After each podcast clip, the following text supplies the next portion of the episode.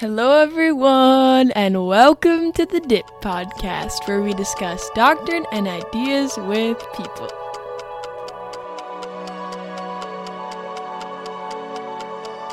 Hello, everyone.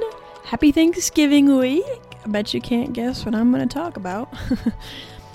okay, gratitude today. so, under the gratitude topic um, on the web church website, it says, The Lord has promised, He who receiveth all things with thankfulness shall be made glorious. And that's in D&C um, 78. Gratitude is an uplifting, exalting attitude. People are generally happier when they have gratitude in their hearts. We cannot be bitter, resentful, or mean spirited when we are grateful. Um, we should thank our Heavenly Father for His goodness to us by acknowledging His hand in all things, thanking Him for all that He gives us, keeping His commandments, and serving others.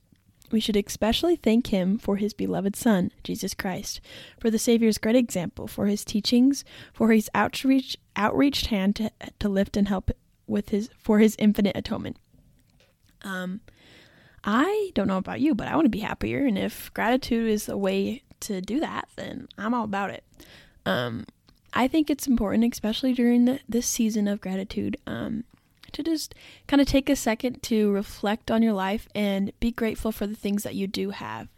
Um, whether it's your education, um, the fact that you can go to school and have a job, that you can travel, that you have a car um, that works, or that you're able to see your family or your mom, your dad, anything like that. Just take a second and be grateful for it and tell them, tell them that you're grateful for them. And don't forget to thank Heavenly Father and His Son, Jesus Christ, for all that you've been given and their hand in your life.